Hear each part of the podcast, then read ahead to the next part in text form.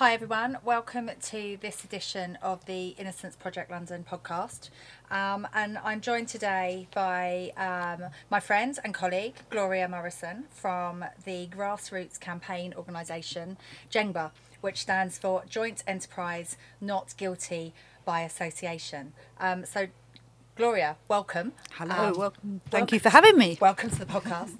and um, do you want to just tell the listeners a little bit about um, about JENGbA? Okay. Um, by association, we're um, about to celebrate our 10 year anniversary of when we launched the campaign, which is in September 2010, actually. Um, the reason we came together was just a group of mums mainly that uh, their, their loved ones have been convicted of murder, mainly murders, using joint enterprise. And back then, there was very little information about what joint enterprise was. Um, if you googled it, you would get a joint specialist in Australia dealing with the joints, but there's nothing. There was nothing. Yeah, Is yeah. that where it was? Yeah, well, I googled it, and there was this guy in Australia because I didn't know.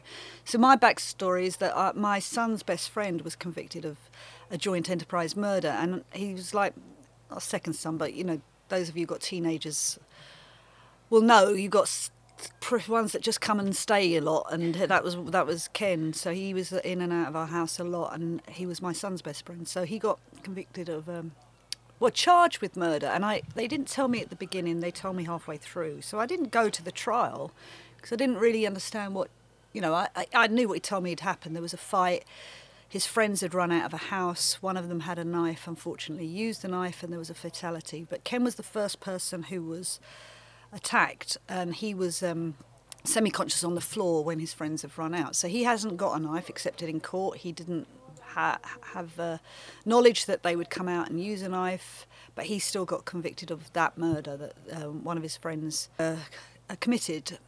So um, we're now, when we say grassroots, grassroots campaigns are campaigns that come out from the, underground, that come out from people who have been, ex, you know, experiencing it firsthand. Although it wasn't my son, um, the person I first met was um, Janet Cunliffe, and her son was a 15-year-old blind child who didn't see the victim, didn't touch the victim, but was convicted of murder of um, Gary Newlove. And uh, Panorama made a documentary about our two cases, and that's how Janet and I met. And when I found out that we were looking up 15 year old blind children using this doctrine of joint enterprise, um, we, we said we, we need a campaign. So our campaign now, like I said, has been running for 10 years. We're supporting over a thousand prisoners. I still think that number's conservative, uh, and their families. Um, you have a we have a big um, reach of families all across the country.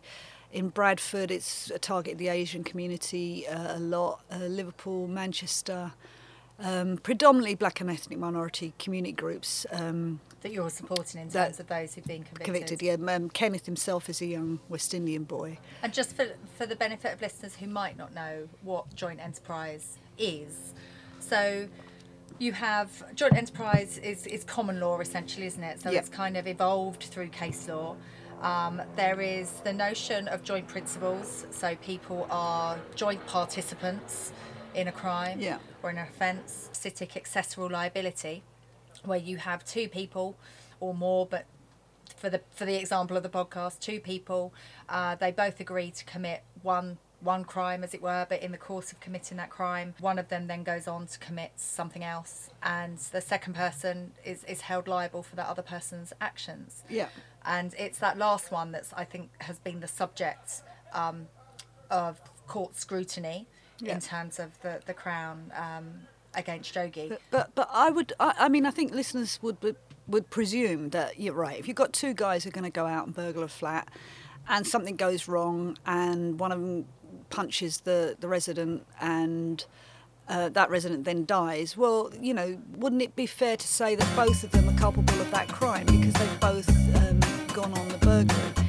And there have been cases like that, and, and in one particular case, it's John Crilly, where um, he has been the only person convicted of manslaughter. But the, the problem we have with how joint enterprise has been developed and used over the years, and then moved into parasitic accessorial liability because they think they're stupid. And if they change the language, people won't know what joint enterprise is. Because, like I said, when when Ken was convicted, there was nothing nothing at all to you know a campaign setting up arguing that joint enterprise is wrong to then say oh, well let's call let's call it parasitic accessorial liability. But you know you could have a group of young people which is a lot of our cases that you know might get involved in some kind of altercation and one of that group goes beyond what anybody else foresaw that they were going to do.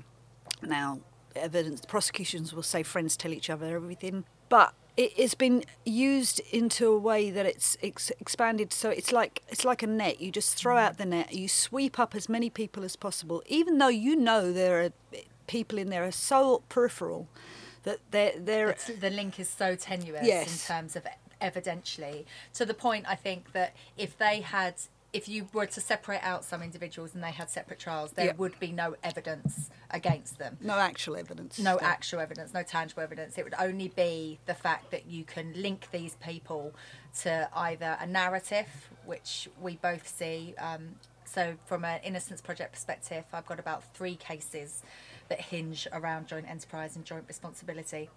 And I think Gloria's seen it as well in terms of the gang narrative that is more often used.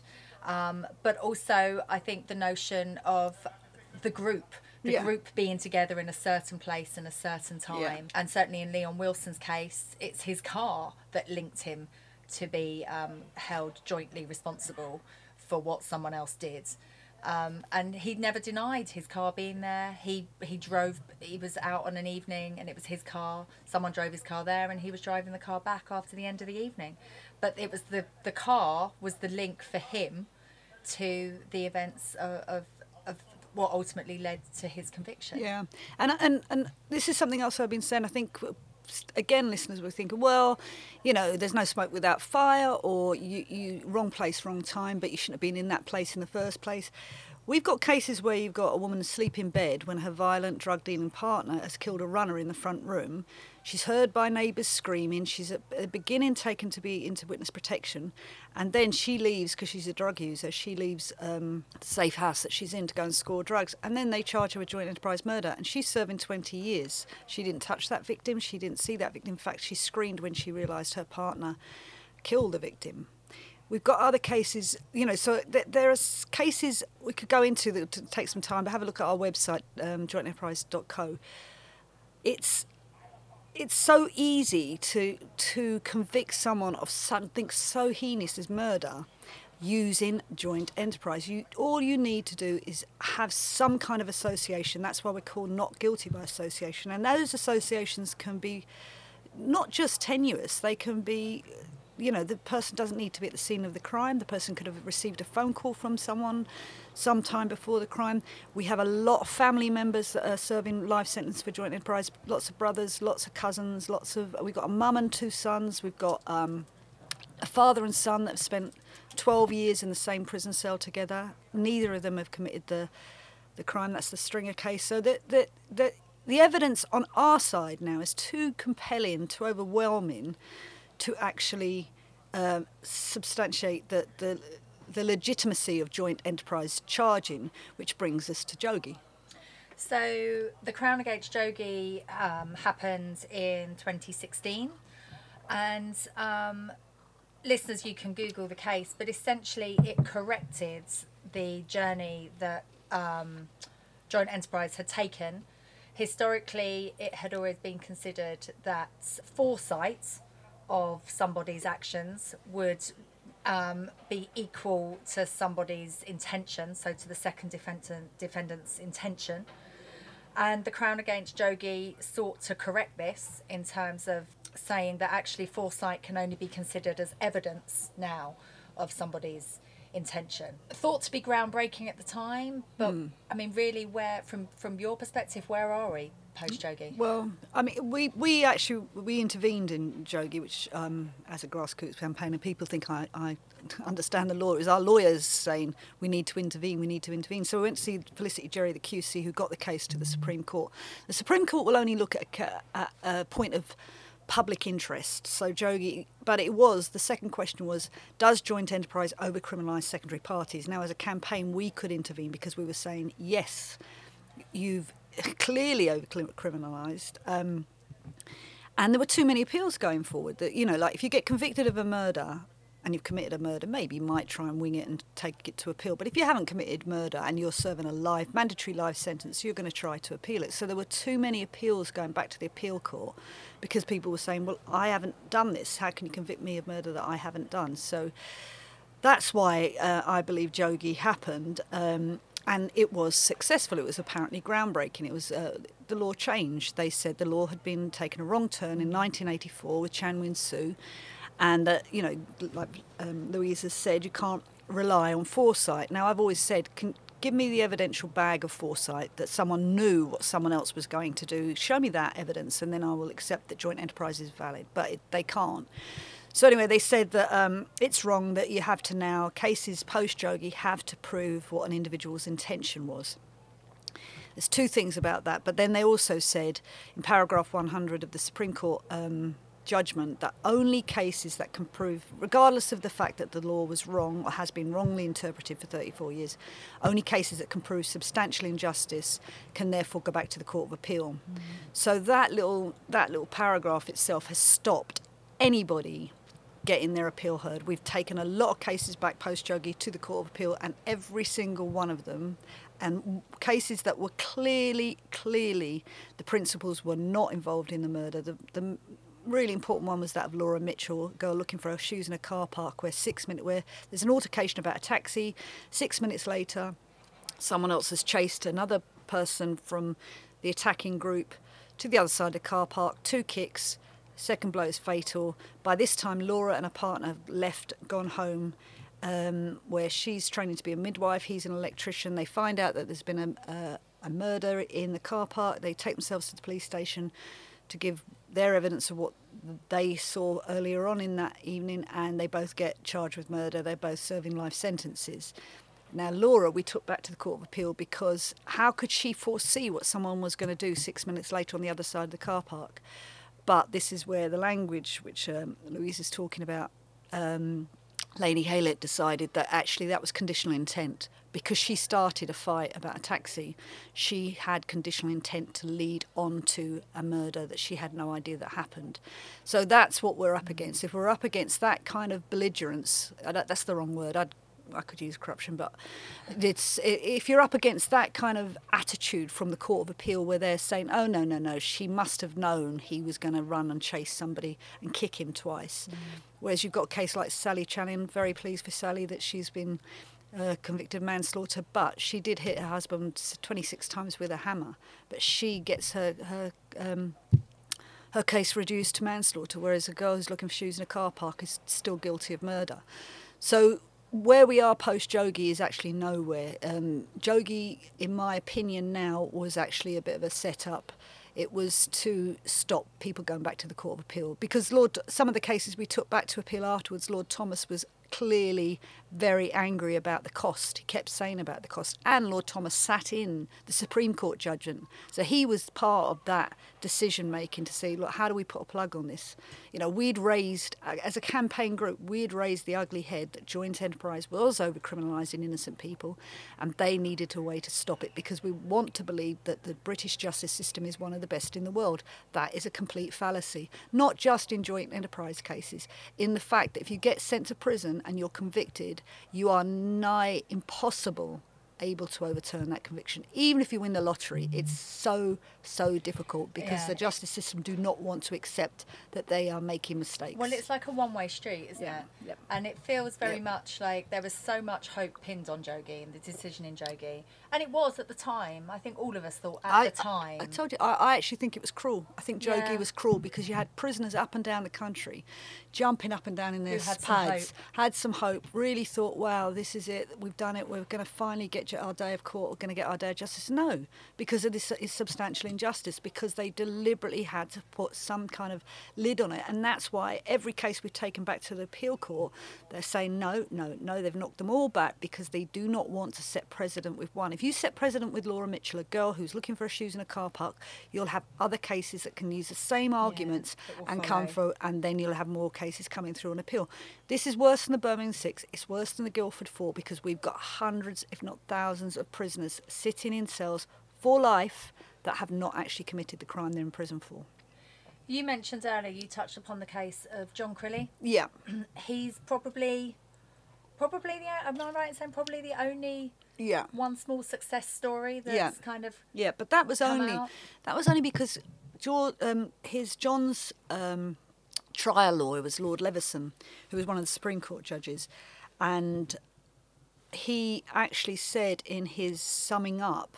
I know you did not share the intention. So, this is another burglary case. John's a, a drug user. He's gone on a burglary with a guy he didn't really know to what they thought was a non-domicile house, but the um, resident had tinnitus, so didn't hear the doorbell being ring. They break in, and then his uh, co-defendant has punched this old man twice. Um, John leaves, they run away, and um, the, the the man dies. In his summing up, Leveson says, "I know you didn't share the intention. His intention was to burgle, not to to cause injury or harm to anybody." So, um, because we had that actually in the def- I mean he wasn't happy about it Lord, Lord Leveson but they you know they offered John manslaughter and he he took manslaughter because under you know the advice of our, our lawyers that that was the best thing he could do because he didn't want to risk another trial um, because actually when Jogee the Supreme Court ruled that Jogee wasn't guilty of murder the CPS still took him back for a retrial and I went to that with lots of campaigners. We went and watched that trial because obviously it was really, really important to the campaign. They jury still found him guilty of manslaughter, and that didn't make any sense. The only evidence against him was one witness who came in, and she was a, a hostile witness. She walked into court, she pointed at Jogee and said he should not be there. He didn't do anything that night. He is innocent. That was her. That was her evidence, and he still got manslaughter. We speak a bit, or we've spoken a bit about the language, the legal language that's used. Joint enterprise cases are confusing. They're convoluted, a lot of them. They're the people that are on the receiving end of joint enterprise in terms of Innocence Project clients and your inside campaigners often lead sometimes chaotic lives. Oh yeah. And then by virtue of, of that, sometimes on occasion, they're the joint enterprise, the the event that they're accused of being part in is often chaotic and difficult to understand the mm. process of. So how much do you think that in joint enterprise cases the language that's used to the jury really matters in terms of them being given clarity about do they really understand the case that they're deliberating on? No, I don't think I don't think the jurors understand it. I don't think the defendants understand it. I think we have highly educated prosecutors Oxbridge and Cambridge who use quite archaic language to couch their case. They always use similar phrases, um, uh, uh, but defence barristers tell me the same. They use similar, you know, language, but it's you know, they move. If it's the gang narrative, they've moved in a pincer movement or wolf pack, or you know, they use this kind of very inflammatory language, which not only I think is quite archaic. It's you know, we're still like Louise mentioned, this is common law, so they're still basing stuff on 18th century law. In fact, even in the Supreme Court, it went right back to um, the idea of a cart race. So there was these case brought up about this these two guys having a cart race in, in 1785 or so. I'm making that date up, but and the two of them. Um, one of them kills a pedestrian. So that becomes the beginning of joint enterprise because they're both, uh, you know, in a reckless endeavour. So that is still applicable to bring it forward to the 21st century where you've got language that includes, well, he's texted her earlier or he's had a, mm. you know, you've got mobile phone link. Mm. God forbid if you like rap music or if you like, because that is often, if it's a young group of black men or a young group of people in the dock and they have any propensity to like, you know, they've got YouTube footage of rap music, that will come up even if they're not even in the video. They will show that. The prosecution will say, well, look, because, you know, get the feds, kill the feds, this means that they actually have murderous intent. Mm. well, how does it? This, these are young people that you can't actually work out what they're going to be like in 10 years' time anyway. But, but it's that gang narrative that Yeah, we go back to yeah. again. We see, I've seen at least one of the cases that we're working on, that of Conroy Smith, that it was almost, it was the, the assertion by the prosecution that he was a member of a gang. There was actually nothing, there was no evidence that proved he was. And in fact, a couple of the witnesses turned around and said that he wasn't. yeah. Um, But, he's a black Jamaican. But he's a black Jamaican, and the assertion was there, and Yeah. that was it. That Yeah. was sufficient then to plant that in their minds. And then, and how do you that? This is one of the, the sort of feedback things we get from a lot of prisoners. How do you argue with that? Jordan Cunliffe, when he was in the dock, was told by the prosecution that he would not have to. They didn't need a medical expert to explain his eye, eye condition, which is cornicosis, which is really unusual in a 15-year-old boy. It normally happens to people older in life, and he was on the transplant register waiting for a cornea transplant. So they said you don't need a medical expert to, to do that. We'll we'll give them the jury the uh, paperwork. The prosecution opened with Jordan Cunliffe saying, You're lying about being blind, aren't you? You can see. Now, how is a 15 year old boy in a courtroom, a grown up courtroom, an adult courtroom, going to refute that? How would you, as an adult, how would you refuse? Say, well, I'm not. I, I'm blind, I, or I'm going blind unless I get this transplant. Um, but the other language they use, often people say they don't they don't recognise who they're talking about, the prosecutors, especially in these multi-handed cases. So you can see how confusing this could be if you've got. We've I've been to a case where there were nine people in the dock, and you know they they they're going to think well someone's done something because you know especially if there's been a fatality and no one's owning up and or it goes thro- cutthroat by the by the defence, which is often often the case. Someone's done something. We need to find you know give um, appease the victims here because the victims are always sitting opposite the jury. If you go to the Bailey, the victims' family are there, which I haven't got a problem with. But you know, actually, a lot of our prisoners are victims too. A lot of our prisoners are rabbits in the headlight, don't know how to get out of it, don't know how to present evidence to prove that they didn't foresee what someone else was going to do. But that's the key thing, isn't it? It's the evidence. Yeah. Because actually, in a in and I keep going back to the, the the two cases of Leon and Conroy, two separate cases. But actually, if without them being brought together under the principle of joint participation, joint enterprise, there was the evidence was so limited against them Yeah. singularly. So on a trial with them alone, there was very very little to be held against them. Yet collectively, Yeah. that joint argument stood up Yeah. a lot stronger.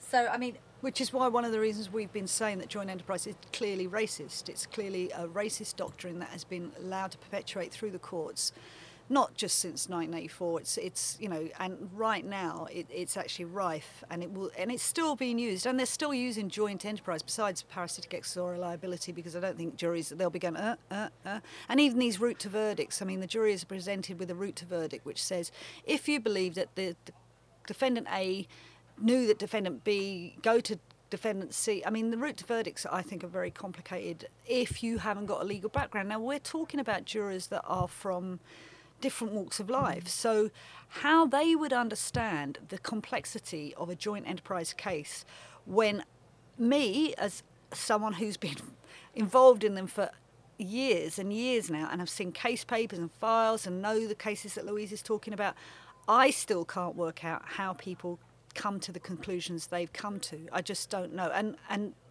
defendants tell us that they actually feel like they're they're the ghost in the dock because there's no evidence mm. on them. So they, we call them the Caspers. There's no the friendly. There's no evidence on them. So there's nothing really to tie them. You know, no evidential evidence to really to link them to the crime. But when it comes to the judges summing up, they become often Mr. Big. They become the Yeah, the orchestrator. centre, yeah. yeah.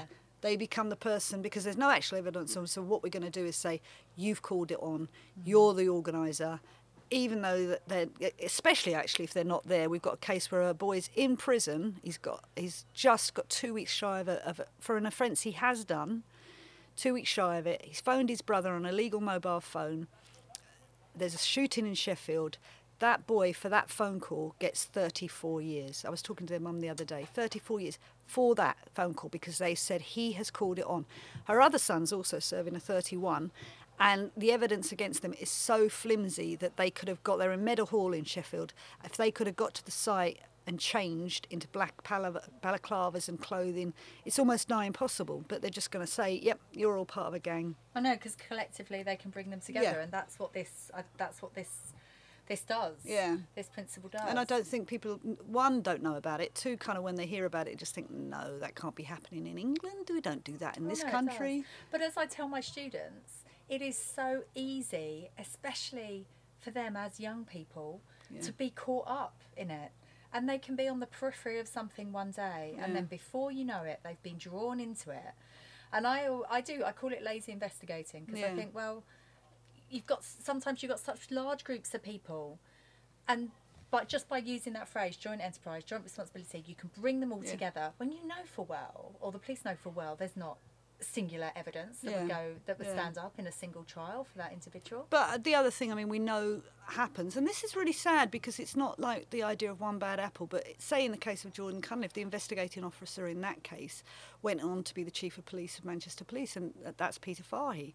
And Jan, his mum, stood up and asked Peter Fahy in one of these open sessions, "Did you know my son was blind?" Well, rock and a hard place because if he said yes, I knew he was blind, and he put a blind kid in prison for something he didn't do, or if he said no, I didn't know he was blind, because if he didn't know that he was blind, then the jury surely didn't know he was blind you know, uh, so what I'm saying is these cases, if you get a result, and it shouldn't be about getting a result, because if you undermine the justice system as fundamentally as this, and people lose trust in it, and we will keep going. It doesn't matter, you know, that we didn't, we thought we had a result after Jogee, but we haven't, and we're now getting more and more cases, especially since the lockdown they had you know we're going to have a spike in knife crime and it doesn't really matter if you you didn't have the knife but if you knew he carried a knife then you you know and people might think oh, well that's okay because you know and and I asked Lord Toulson who was one of the Supreme Court judges a seminar thing I did um, after Jogee and I said why did you put in Paris you know paragraph 100 the substantial injustice test, and he said, "Oh, because and this is his exact words. Rest in peace, he's dead now. But he did say, um, oh, because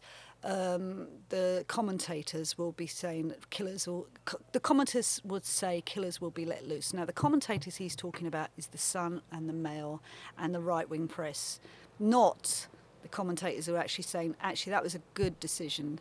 That boy didn't kill anybody. That boy didn't." even touch the victim, he should be, you know, he should be released. And but not that people care about it, but the public purse. I mean, the cost of keeping someone like Jordan Cunliffe, it, he had to go to a secure centre at the beginning of his tr- of case because he was blind and no one could deal with him in the prison system. Um, that's quarter of a million pounds a year to keep a child in a secure centre. Why are we sending children to prison anyway? You know, like surely if a child does commit something really, really bad, really heinous, then they need a lot of psychiatric help or, or emotional help. They don't need to be put in a prison where they're going to come out more damaged, if they come out, more damaged than when they went in. Gloria, I could talk to you all day, and I think the the issues with joint enterprise aren't going to go away. I think they're here to stay. Listeners, um, Google Jengba, Joint Enterprise Not Guilty by Association. There's a lot of stuff on their website. They are very active in their activism. Um, Follow us on Twitter at Jengba.